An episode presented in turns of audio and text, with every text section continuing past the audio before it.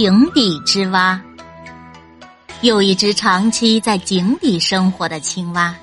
有一天，它抬头看天的时候，恰巧碰见一个路过井边的海鳖朋友。于是，这只青蛙便得意的夸耀说：“朋友你好，我生活在这里快乐极了。出去时，我可以任意跳到井的栏杆上去。”进来时，我就在洞里休息；我到水里时，水就挨着我的腋下，拖着我的下巴；踩进泥泞里，泥就淹没了双脚。环视一下我周围的蝌蚪和螃蟹，都比不上我啊！况且我独占一个坑的水，这简直好极了。您为什么不进来看看呢？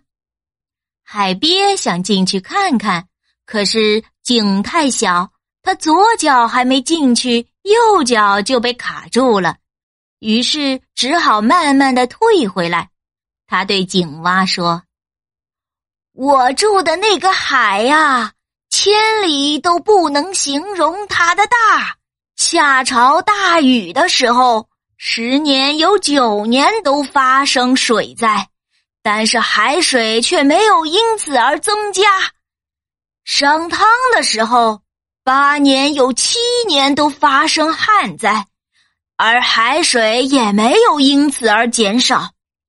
我们那个海呀，不会因为时间的长短而有所改变，也不会因为雨量的多少有所增减。